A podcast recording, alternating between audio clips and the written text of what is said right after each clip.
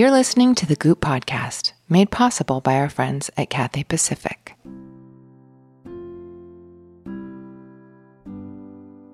A coworker recently got back from a once in a lifetime kind of trip to Japan. For her honeymoon, she started off in Tokyo and then did a tour nearly around the country, covering some impressive ground.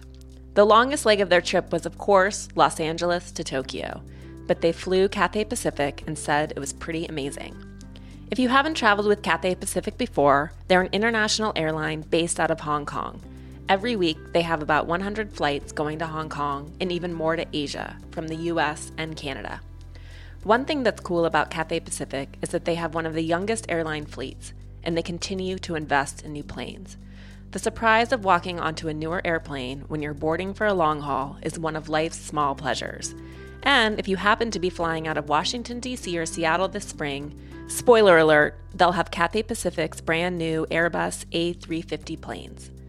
Cathay Pacific is running a deal for Goop podcast listeners now, where you can get 5% off flights from the US to Hong Kong and Asia. Book between January 31st and May 31st to travel this year. It can be an economy, premium economy, or business class. Just head to cathaypacific.com slash US and use promo code GOOP2019. Okay, it's me again. If this is your first time listening, welcome. And if you've listened before, thank you and welcome back.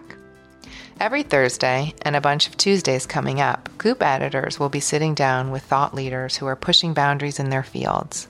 We'll talk to doctors, creatives, CEOs, and relationship experts. You'll hear me interviewing some of the people I admire most in this world, and you'll also hear a lot from my chief content officer at Goop, Elise Loehnen. I love listening to Elise's interviews because she asks the smartest questions and really just listens. I learn a lot from the guests she talks with and take away something tangible from every single episode. Today, Elise is continuing our February relationship series in this chat with therapist Stan Tatkin. Stan is an LA based clinician and teacher who developed the psychobiological approach to couple therapy, otherwise known as PACT. He's written a handful of regularly referenced books and audiobooks like Your Brain on Love, Relationship RX, and his latest, We Do. Stan has a really interesting philosophy on intimate relationships and the way individuals fit into couples. Whether you're happily in a relationship, struggling in one, or ambivalent about coupling up, I think you're going to take something away from Elise's interview with Stan today. This is um, a memory system that anticipates threat and is uh, and is organized around that. That is an entirely flexible plastic system, and it is not uh, etched in stone. And and it's there to inform a partner as to how to uh, to be with the animal they picked. You're a different animal than I am. If I keep approaching you to the left and you bite me, and I'm an idiot to keep approaching you on the left, I have to learn you. That's what this is about. It's not about criticizing. It's about understanding. Now let's get to Elise and Stan. Thank you for being here. Thank you, Elise. I loved your book. Aww. And now, and I know that the rules of the game. It's funny when I started reading it, I, it filled me with fear and apprehension. I was going to fill in the blank dread. Okay. And then as I started reading it, I was like, "Oh, we're we're pretty good. Oh, we're Oh, good. pretty good." It, I feel like it's a feel good couples therapy oh, book. Oh, good, good. Yeah. When you say we're pretty good, you mean you and your husband? Yeah. Oh, good. Yeah, no, I don't know what I expected to find, but you never know. It's I feel like really in a relationship because they're so complicated and sometimes fraught and often amazing. Like you don't really know how you score. Yeah, you don't want a book that scores you. Actually, you know, uh, people do that too much anyway. That's actually a problem. It's true, right? Like we all want to know what's normal. Yeah. It's the it's the dinner conversation around the world. How There much is- sex are you having? How much sex should I be having? Not to get right to sex, but I loved that moment in the book when you when it's the couple and they're like, "We don't think we're having enough sex," Right. and you're like, "Well." How much sex do you want? Like, do you want to be having more Yeah, sex? Are you horny? And they're like, No. no. Just think we should. Right. And I think that that, like, oh, we should Yeah. is such a, like, persecutes people in relationships. Yeah, well, it's part of the human condition. We have a brain that is constantly comparing and contrasting, constantly and constantly aware of what isn't here, what we don't have, what's missing. Mm-hmm. And this gives rise to envy and feeling sad and feeling empty and not feeling grateful because we don't have a mind that actually does a really good investigation on the daily basis how much we're actually getting. Mm-hmm. It's it's certain bugs in the brain in the human brain like the negativity bias. Right. All things being equal, we have brains that will assume the negative in the absence of any positive input. Right. So this is just the way we roll. Right? Yeah. And is that negativity bias the same as sort of what like what Brene Brown talks about with like the shitty first draft or like our mind's desire to make up stories based on the absence of all data points? It's constantly making things up. Yeah. that's the brain we have. It makes shit up. And th- this is based on um, all the things, the tasks that the brain, uh, human brain, has to do at any given moment. So we're automatic more than we realize. About 90% of our day is automatic, reflexive, based on memory and a particular kind of memory called recognition, which is lightning fast. So we have a brain that is constantly looking for ways to conserve energy, like taking shortcuts, mm-hmm. like predicting what's going to happen next. And while this is very good in love relationships, it's, it's a big problem because we're acting and reacting so fast we don't even know what we are acting and reacting to. Basically, it's memory. Right. So, you know, we tend to shoot first and ask questions later. And this is the problem uh, with the human condition all around us. And it's very clear in the primary attachment relationship, the romantic primary attachment relationship, which is what we're here to talk about. Right. So, yeah. what, so what does a secure, functioning relationship, I know that's sort of the primary thesis of the book, like how do you create a secure, functioning relationship? relationship yeah. So, what can you define that for us? Secure functioning basically, um, you know, goes back to social contract theory. So, a system that allows two different people, two different brains, two different nervous systems, two different histories, to get along to be with each other in a way that's fair and just and mutually sensitive. So, secure functioning basically is how societies form. The couple is the smallest unit of a society. Therefore, it operates by certain principles of social justice or injustice it depends so by by secure functioning we're talking about two people who share power and they acknowledge their differences, accept their differences, but they come up with shared principles of governance, ideas that protect them from each other and everybody else. And that is how they conduct their lives. They base these principles on what is good for the individual and what's good for the collective, what's good for me and good for you. And it's done that way because uh, the human primate is warlike uh, selfish, self centered, aware of what is missing, comparing and contrasting, xenophobic. Mm-hmm. Um, and you know other things that are unreliable in relationship so this has been going on since the beginning of civilization ten commandments thou shalt not kill uh, the reason that's there is people were killing each other so so how do we how do we enter a, a long-term relationship based on interdependence where we both have a similar vision about what the relationship should be.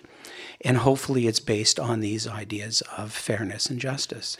And this is not a pipe dream or a unicorn because we see people from all walks of life doing this already.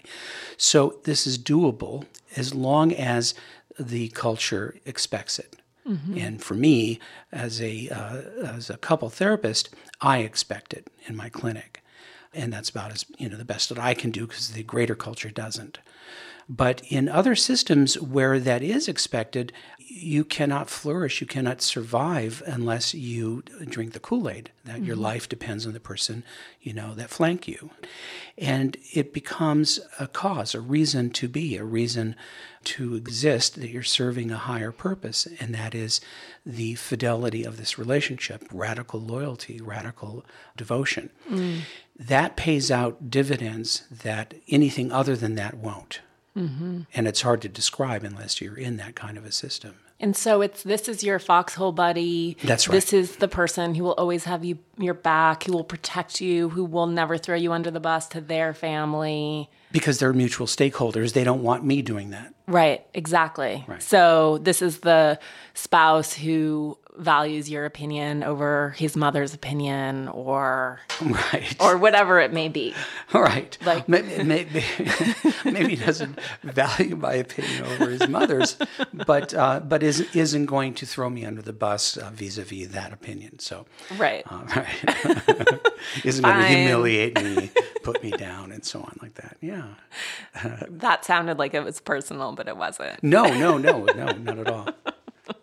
So, what is the couple bubble?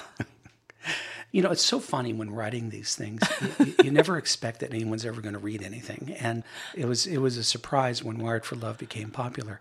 I had people coming in saying things like "couple bubble," and and and, and after a You while, you start, created it. after a while you start to go, no, God, no. Anyway, so couple bubble, all that means is that you and I enter into an environment that we protect. Let's say it's we call it the safety and security system. It's our ecosystem, our terrarium. We protect that because it allows us to free up resources that other people otherwise are are preoccupied with, like mm-hmm. existential concerns. Will our relationship exist tomorrow? Right. So we're invested in being a tether for each other in providing relief and comfort in a way that frees up resources for us to be more creative, better people, better parents. But also, we protect those resources from third things, third people, third tasks that would relegate either of us to third will. So basically, it's you and I against the world. We have each other's backs. We're experts on each other. I'm an Elise, uh, Elise whisperer. You're a Stan whisperer. We're masters of each other because we care to be. And we do this by agreement Hmm. because we realize that if one of us screws this up without repair, we both suffer Right. right? It's the air we breathe, the water we drink. So we're mutual stakeholders. We're interdependent as a survival team. Survival meaning that we band together to survive this life, which is certainly unpredictable and harsh sometimes. And we do that everywhere we go. So I don't embarrass you in public or private. We protect each other that way. We know exactly how to minister to each other. Um, we know exactly how to lift each other up or to move each other around and do things without using fear, threat, or guilt. On, on a psychobiological level, we're you know, we have an increased complexity socially, emotionally, to be able to read each other's faces and voices, to predict each other in a good way. Basically, we, we are providing for each other what the mother infant pair, the caregiver infant pair, is supposed to provide. That's, you know, I originally was studying infants and uh, infant caregivers because I wanted to do prevention work and then it morphed into couples, which turns out to be good for kids anyway. Yeah. And this whole business of reliability, of trust, because we decide to do that, right? Mm-hmm. It's only what we say we do, right? Our agreements.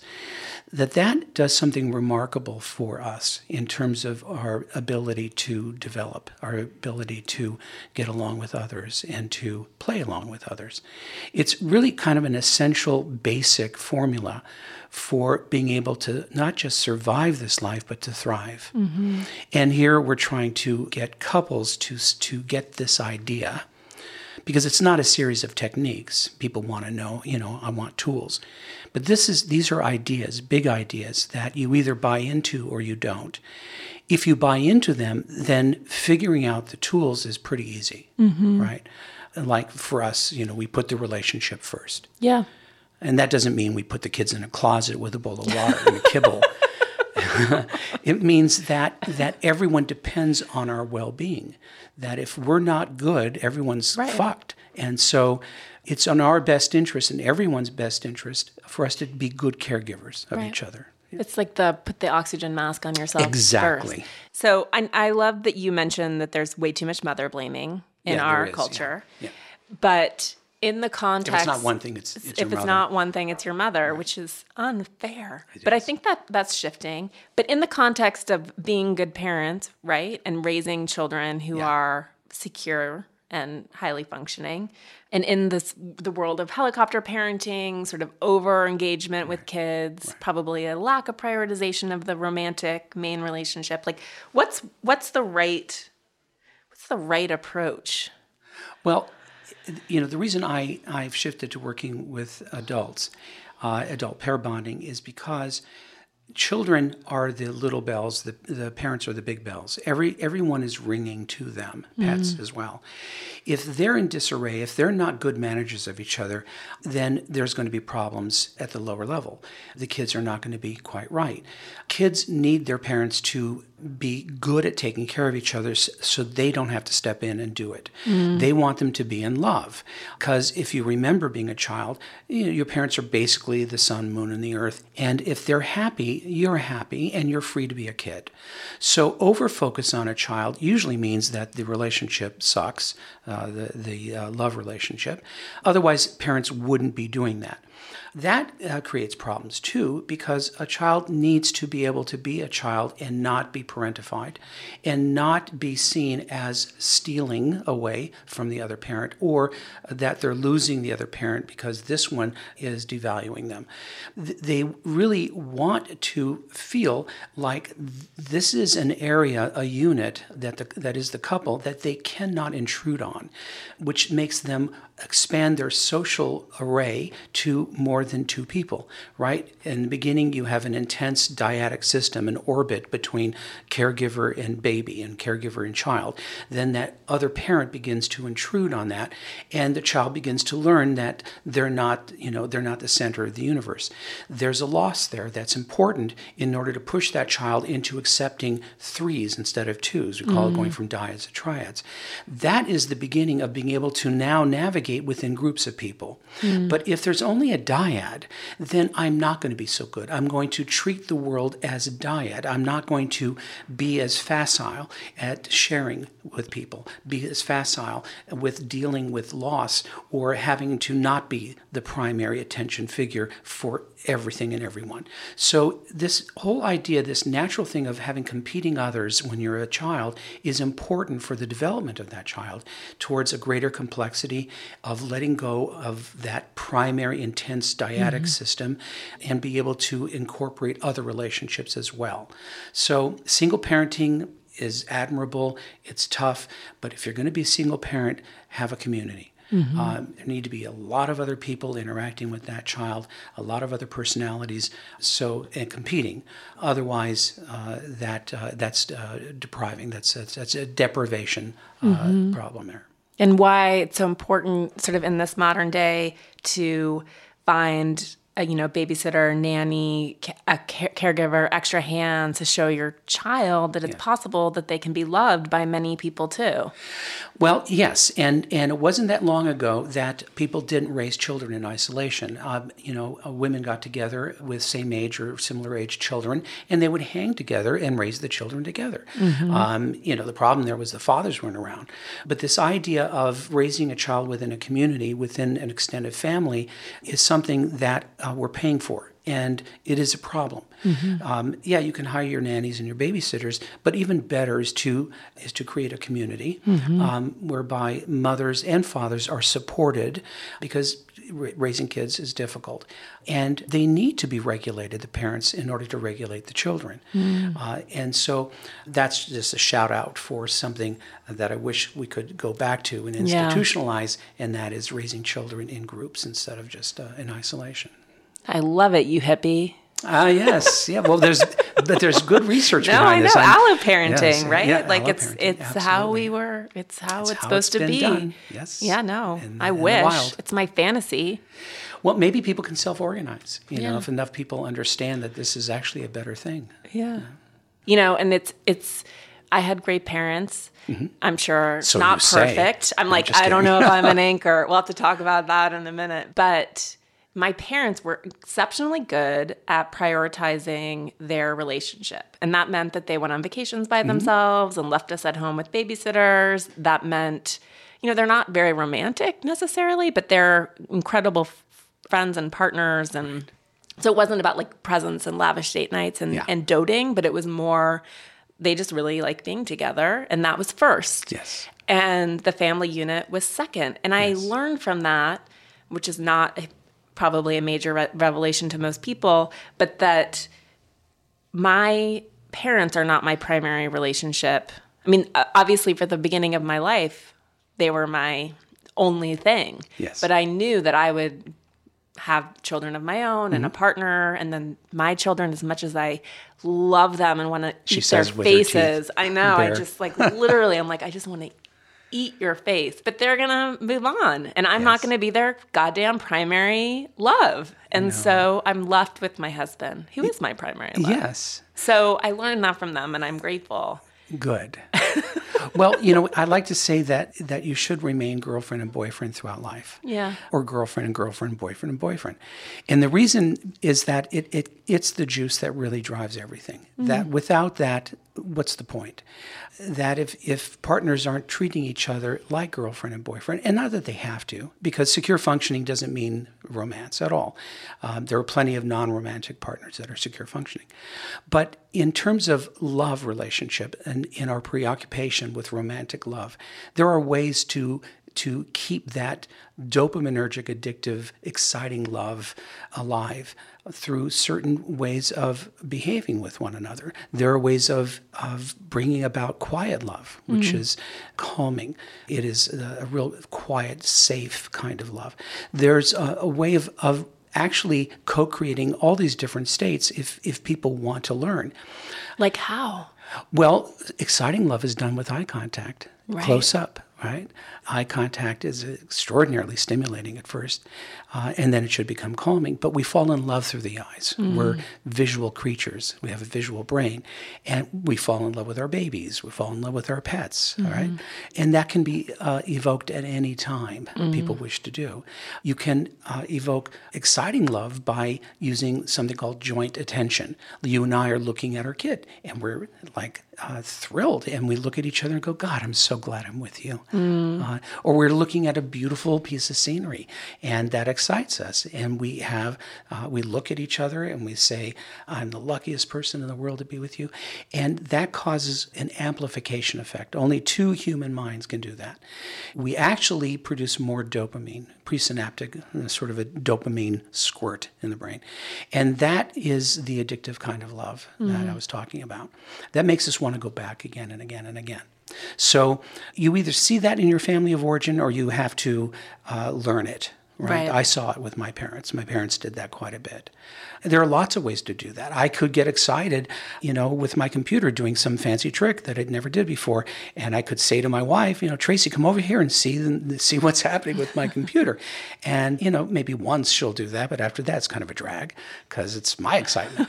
so rather than say that, I can just use my excitement and parlay that into something usable for her, and I could say, I love you so much. Oh, that's nice. Now she can use that. Now we get that amplification effect. So Right. I just threw to her something that was a personal excitement and made it mutual.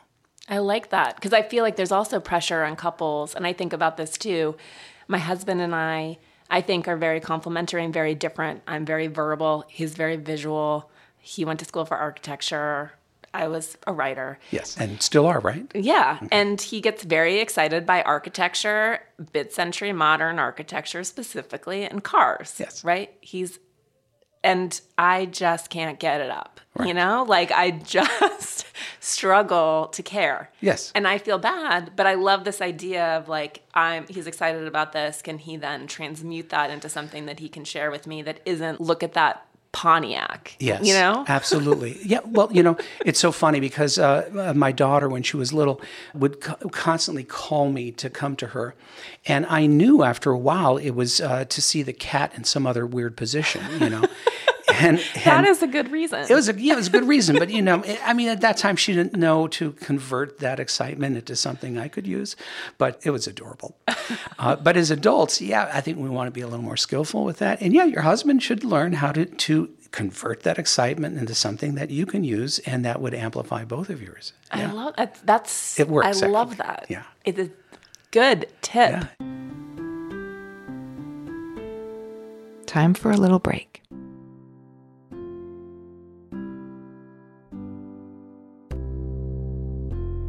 Travel content has always been a big part of the Goop brand, and I think it's the way a lot of people first discover us.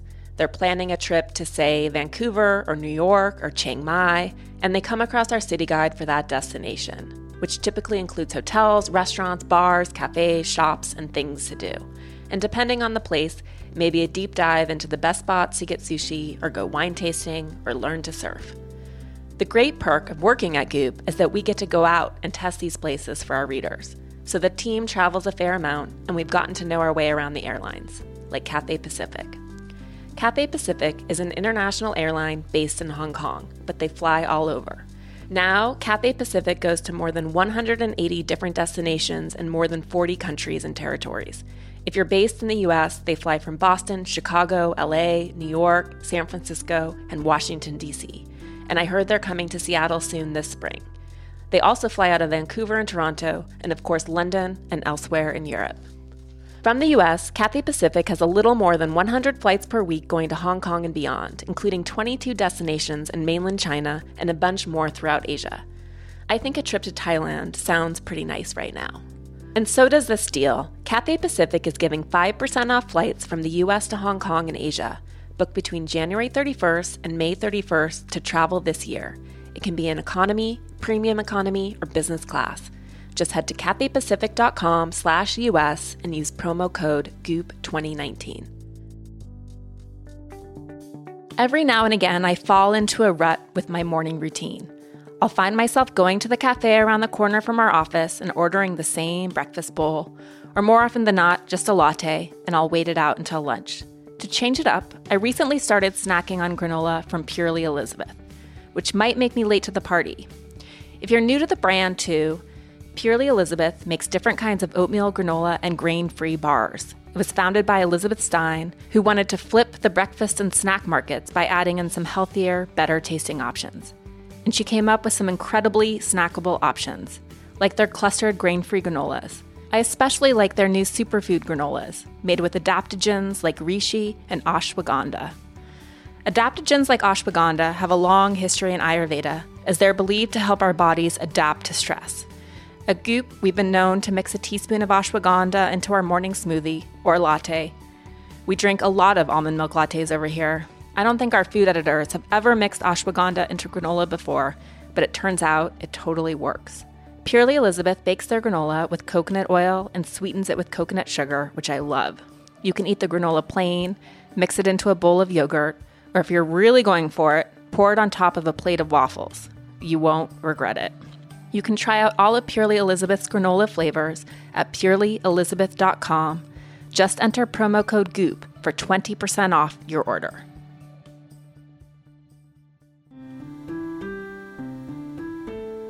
Let's turn back to Elise and Stan Tatkin. So, obviously, we're conditioned Yes. as little babies into Yes. how we sort of relate. And I like that your book seems to be very optimistic about people's ability, particularly with self awareness, to overcome that. Yes. And learn some of those behaviors. But can you take us through the anchor, Oh, the anchor island and the and the wave? It's funny because when I read it, I was like, oh, pat on the back, I am an anchor. And then I was reading sort of the conversation, the, the dialogue with you Right. about the island. And I was like, oh, maybe I'm an island. And then Kiki, one of my coworkers who has also read your book, was like, You're an island. And I was Oh, like, What? so funny. No, I'm an anchor. And she just gave me this slow, skeptical, long. How dare you call me an island? so, what's an anchor? What's an island? And what's a wave? Okay, so people should know that this is based on attachment theory, attachment research, which isn't as as uh, nautical in terms of its descriptions. Um, the, the, the terminology is is far more harder to say and uh, could be taken the wrong way. So attachment is only a piece of this, and and I don't want people to think that this work really focuses on attachment as the sole thing. It's a piece, a small piece of, of uh, relationship, but it has to do with safety and security. It has to do how we move toward and away from those who we depend on, and that gets set pretty early in terms of our parents' behavior. We adapt. We adapt to the environment we're born into, and that's a good thing. So, let's say you come from a family where the relationship relationships didn't come first, right? That was not the holy grail of the family. Maybe performance, appearance came first. Maybe the self, self interests came first. Maybe uh, it was being taken care of by, you know, a, a parent needed you to take care of them. All of these change the way we feel about our independence and autonomy and how we feel about straying and separating and becoming our own person. So, an anchor is somebody who from infancy feels secure with his or her primary. That means that as a baby, of course, this is through a mind of a baby, I can explore mother and I can explore the non mother world without major consequences. I don't um, have to worry about her not being there, her being angry with me, discouraging me from going out. And I basically have a well resourced mother figure who's curious, attentive, and present, right? And that allows me to start to explore myself, explore, like I said, the non mother world, and I have a secure base that I can run back to to refuel, to get energy to go out again. Now, contrast that with something less than ideal, and I feel insecure. You know, I don't feel that I um, have the resources to hold myself up when I'm beginning to uh, be able to, to sit erect and or maybe even uh, be able to stand because I'm preoccupied with the lack of security. Insecurity takes up a ton of resources in children and adults and causes attention problems and other problems too. So I may start to cling. I may start to get fussy with my mother figure because I alternately feel like she's available and present, and other times distracted, overwhelmed, and maybe even rejecting and mm. angry with me. Contrast that with a, um, a mother figure who is more distancing, doesn't cuddle, doesn't do a lot of proximity seeking, doesn't do a lot of face to face, eye to eye, wants me, expects me to be more independent and autonomous. I will not seek proximity. I will not look up when she comes into the room. I will play with my toys, even though my play is more impoverished uh, because I'm preoccupied. So we have a distancing adaptation, we have a clinging adaptation. Mm-hmm. Both want and need relationship. However, what's driving their behavior is a memory or series of memories that if I depend on someone, this or that will happen. If I'm an island, I will get smothered. I will have my autonomy taken from me. I will have my things taken from me. I will no longer have my freedom. And this becomes a real fear and threat and I defend myself by distancing, by dismissing certain mm-hmm. attachment values, by uh, being addicted to alone time. Um, you know, the island, the distancer, kind of has this idea of I want you in the house, just not in my room. Um, I don't like you to interfere with me. I don't like you to interrupt me. I don't like you to come forward and make demands on me. I'm afraid of that. The wave is in the clinging group, and I am afraid of abandonment. I'm afraid uh, that I'm not enough, that I'm too much, that you're going to leave me, that you're going to punish me, that you're going to be angry with me. And so I tend to be negativistic. I tend to pull you toward me and then push you away. My ambivalence comes up when you arrive. I can I can want you, want you, but as soon as you show up, I kind of go, uh, I don't know, maybe can I, let me just go up with some more other people and see, uh, you know, I, I get ambivalent uh, at that point, which is real annoying. I should say that everybody is annoying. Anchors aren't perfect; they're annoying as hell. All people are burdens, uh, pain in the asses.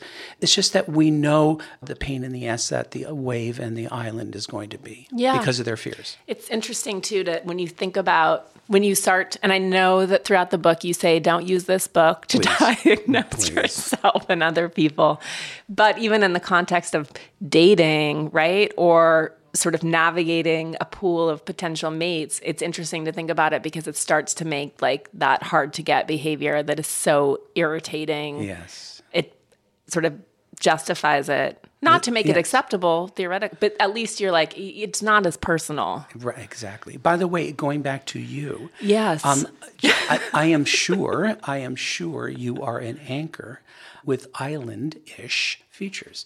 So most people are anchors. Most people are in that that wide berth of secure attachment, but they have ishiness, right? Wavish, islandish. Yes. Um, the dyed in the wool people are one trick ponies.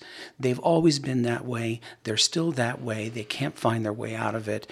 And you'll know it when you see it, right? Um, they can only do that. But most people become islandish or wavish in relation to their partner. Mm. So you get two people. One person looks like a wave, and they're with an island, and that that wave is really an island. But they picked uh, somebody who's much more avoidant than they are, and they look like they're more clinging, but they're not. They're just a few degrees, uh, mm. you know, to the wave side. And so, yeah, don't use this to bang each other over the head. It's not astrology. Um, it is a research model based on aggregates of people. It's not about real people, it's about nature. It's not about pathology. It is about our adaptation always adapting to our environment. And forgive us if we have memories that, uh, that as soon as we enter into a dependency relationship, we remember what mm-hmm. happens when we do that. I remember that I may be with someone who's disappointing. I may be uh, with someone who is going to smother me or use me as a tool. You know, all these fears and concerns. And so I'll, I'll act in a certain way that's predictable. Mm-hmm. And that's really the, the benefit. If I can understand you and myself, then I can know how to move you around based on your concerns. Mm. I know how to to bypass threat by understanding you. I you know what? I just want to talk to you for a second. Come here, look in my eyes, tell me you love me. I'm the greatest person in the world. Okay, now run along. Right. That's the catch and release technique with an island. I understand you. I'm not going I'm not upset by your need to distance. That actually allows you to be less distancing. It actually heals that issue. Mm-hmm. Or if you're a wave and you're negativistic, instead of going forget it, you know, you're being mean. I go towards you and I move towards you. I give you a big hug and I look at you and I say I love you even though you're a bitch. Um, you're my bitch and uh, and that squashes the anticipatory threat of of uh, me rejecting you. Right. And people have to understand that that not nobody's doing this purposely; they're doing it automatically, mm-hmm. uh, according to memory. That's what we are. We're memory machines. Yeah. And we tend to ascribe a lot of these behaviors to love, but it's not. Um, the island feels relief when their partner goes away. That's not because they don't love them. That be, that's because the island feels too much interpersonal stress. And when their partner leaves, the first thing they feel is relief. If my husband is also an anchor with islandish mm-hmm. tendencies, I and I always it's funny you mentioned astrology because we're both Sagittarian. oh. Sagittarius. So Not I that was, I know what that means, but yeah. Well, we crave independence. Oh, there you go. We prefer the company of animals. Oh, good. Yeah. So we exist as islands often together. Mm-hmm which I am wondering is that a problem? No. Why would it be a problem?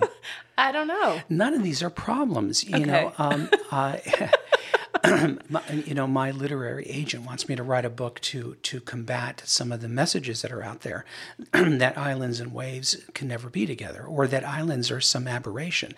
Um, it's not true. Uh, th- th- this is not personality. Mm-hmm. This is uh, this is um, a memory system that anticipates threat and is uh, and is organized around that. That is an entirely flexible plastic system, and it is not uh, etched in stone. And and it's there to inform a partner as to how to uh, to be with the animal they picked. Right. Right. You're a different animal than I am. If I keep approaching you to the left and you bite me, and I'm an idiot to keep approaching you on the left, I have to learn you. That's what this is about. Mm-hmm. It's not about criticizing. It's about understanding. Yeah. One of the profound, and I, again, something that I relate to, a moment in the book was when uh, it's essentially it was a conversation about one person who's more outgoing, yeah. one person who's less outgoing, and sort that of never happens, right? Right, never, and how they ultimately had arrived at a, a system. What was it called? Paper. Oh, paper, yes. Yeah. That, that, and so, but this idea, because this is something that happens in my relationship, I'm more social my husband's very quiet. It's hard for him to like transition up to social experiences. And we go to dinner parties or events, and he's just like itchy, you know, like yes. he just starts like shifting in his chair and he's of course, signaling can me see you dance right now in front of me. Like, no. signaling me, yes. and sometimes I ignore him because right. I'm having a great time and right. we're gonna finish that second bottle of wine.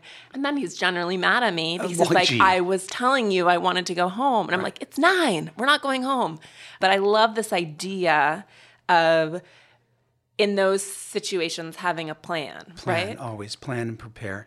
Tracy and I, before we go into a place, we always think about we're going to control the seating, we're going to control uh, the room, and what are we going to do when this person deals with us? Um, how are we going to deal with them? Um, how are you going to come and get me if somebody corners me? Mm-hmm. Um, how are you going to provide cover if I if I want to go to the car because I'm tired of people and I want to watch a movie on my phone? Um, uh, she'll say, "Oh, he's he's dealing with somebody, uh, a patient." Basically people are coming to our party, and uh, that's how we roll. We take care of each other in those uh, places. We mm-hmm. uh, make eye contact, and we decide, you know, if she says, you know, at, at nine o'clock, I really want to go, and I, I, don't want you to buck me on it. I want you to, to do it. And I, I, might say to her, but, you know, God, you know, these are some of my best friends. I'm making this up. I don't have best friends. I, I want to be with them. Uh, so can we just stay till 10? And she'll say, no. Okay, but then she'll say, how about if I do this? So this is where bargaining comes in. And then she'll bargain. She'll give me something for that. And I'll say, fine, deal.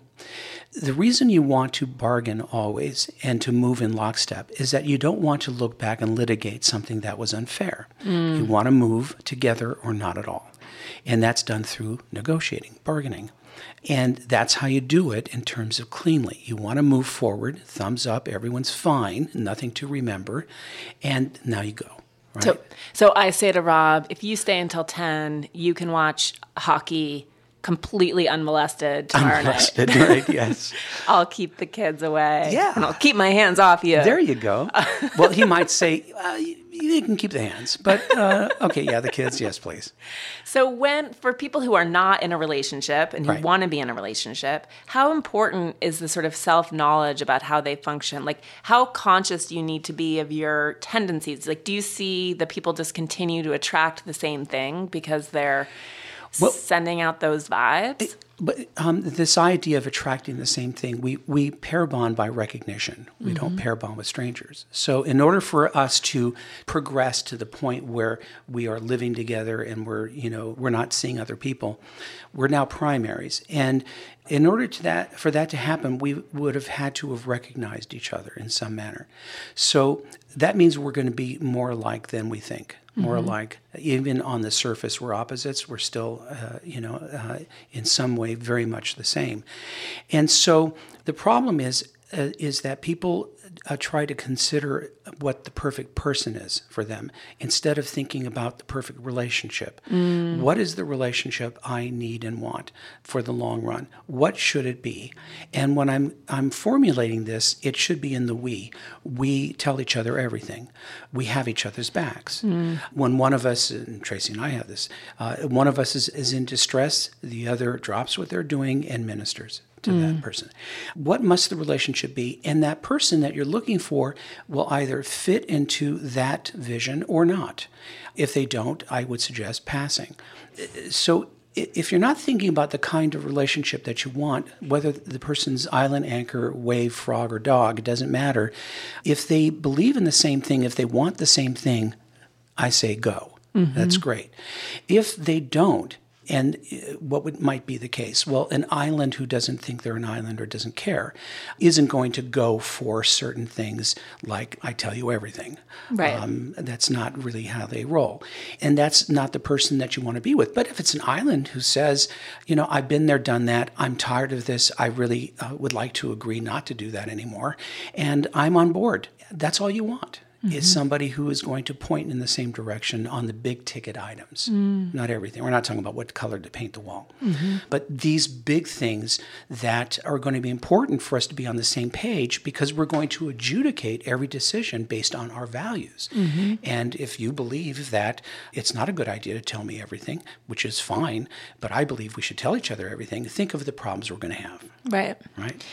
Within the walls of your office, what is, do you think? I also thought the book was very optimistic in the sense of what can be repaired. Yeah. And you seem to have a pretty liberal view of yeah. like what what can work and what can how, a relationship that might be in extreme disharmony, how it can come to harmony. But what are there just profound deal breakers? Yeah, there are profound and they're sad. They're especially sad in my clinic because by the time people come in and there are clear deal breakers, uh, they're so attached that they'll do anything not to lose the relationship. Mm-hmm. And that's understandable. Uh, but they're faced with opposing beliefs that cannot be that they cannot resolve themselves. Mm-hmm. So, I mean, a, a, real clear one is I, you know, I want children. I've always wanted children. I started naming children when I was four years old. You know, that's that's a, an absolute for me. And you hate children. You never wanted children. You don't like them. You know, you had terrible childhood. Whatever the reason, it doesn't matter. And then we look at each other. We stare into the abyss, which is our the end of our relationship. And then one of us says, "Let's buy a house." That's what people do. Right. Uh, kick the can down the road, defer, and it's going to cause a lot of trouble. Yeah. But it could be I want a, po- a polyamorous relationship. You want monogamy.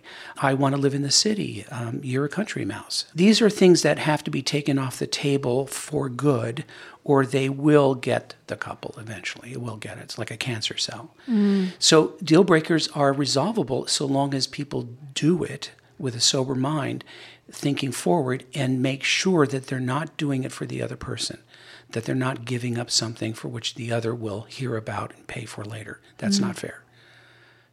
Any advice for like the most loving and long lasting relationship? I think it is believing in this idea of interdependence. The book we do is based on the idea that we've we've become a culture too much of I do, me, my, mine. And while independence is important, biologically, neurobiologically, anthropologically, we are dependent creatures. We are not self-made. We are uh, we do not do anything well by ourselves. This we know. It's a fact. And there's a denial here, I think, in the West of our dependency and that is normative and is healthy, and that is the way we are supposed to be. And when we defy that, we start to become unhealthy. Mm. There was the Grant study, still going on, Harvard study, started in the 1930s, the longest study ever of, of, uh, of human happiness and well being and longevity. And it's still going on. And the unequivocal result of this study, even uh, uh, decades ago, was there's one thing that will ensure longevity, good health, and happiness, and that is at least one secure functioning relationship. Mm. At least one. Of course, the more you have, the better. That is the only thing, the only prophylactic. We know that people who don't have that will die sooner. They're more vulnerable to mental illness, physical illness. This is a fact. And Tracy and I, along with other couple experts, uh, Harville Hendrix, Helen Hunt, uh, Dan Siegel, Sue Johnson, you know, there's so many people. We belong to a group called Relationship First we are all dedicated, and Alanis Morissette is in that group. A, it's a strange thing to name all these uh, all these couple experts, and then Alanis Morissette, uh, who's uh, wonderful, by the way. We all believe that we wanted to shift the culture into more interdependency, or what Dan Siegel calls um, from the me to the we the uh, we and me. and that's what we do is about. It's about accepting who we are as uh, human primates, along with all the terrible stuff um, indeed, there's lots. And accepting that, working with that, but also not making dependency a dirty word any longer. Yeah, mm-hmm. and codependency. I was around when that was coined, and that's uh, overused and misunderstood. Mm. So, you know, th- that people start to look for mentor couples, people who are doing it well, mm. uh, are the real deal. And hopefully um, have the experience of being in a secure, functioning relationship because it's it's hard to describe unless you do it. Mm. Right from the outside, it doesn't look so good. I love that idea, the embrace of dependency, because yeah. it's true, and yes. it's we it is that we do have that. There is sort of this rebellious conditioning of like you can't be dependent on anyone, and well, that is simply not how life works. You can say you can't be, but you are. Yeah, exactly. Uh, we can prove it. So. Uh, yeah, so that and also I think for people to understand that uh, memory, perception, communication isn't what uh, we think. Uh, we have uh, an incredibly uh, wonderful brain, but is flawed. And we're making errors all the time in communication. We're mostly misunderstanding each other much of the time. Our memory is shit, can't be relied on. And our perception is like a funhouse mirror. Mm-hmm. That is something I think people also have to accept when they uh, believe that their memory, their communication, their perception is accurate. It isn't we can never be sure about that. And so that should give way to more cautiousness, more, uh, more consideration, and more curiosity than we tend to have, especially in love relationships. Mm. We're too quick, uh, again, based on memory, and we make too many errors. This is something very important for people to start to understand and uh, not take these things for granted. Yeah. Thank you. You're welcome. Thank you. Thanks for joining Elise's conversation with Stan Tatkin. I hope it was resonant for you in some way. To see more of Stan's work, check out stantatkin.com and pick up a copy of his newest book, We Do. Thanks again for joining us on the Goop Podcast. We'll be back on Thursday with another episode. And you can catch us again next week on Tuesday and Thursday. Tuesday continues our special relationship series that is running all of February. To keep up, just hit subscribe. And if you have a chance, please rate, review, and share with a friend. For more info, head to goop.com slash the podcast.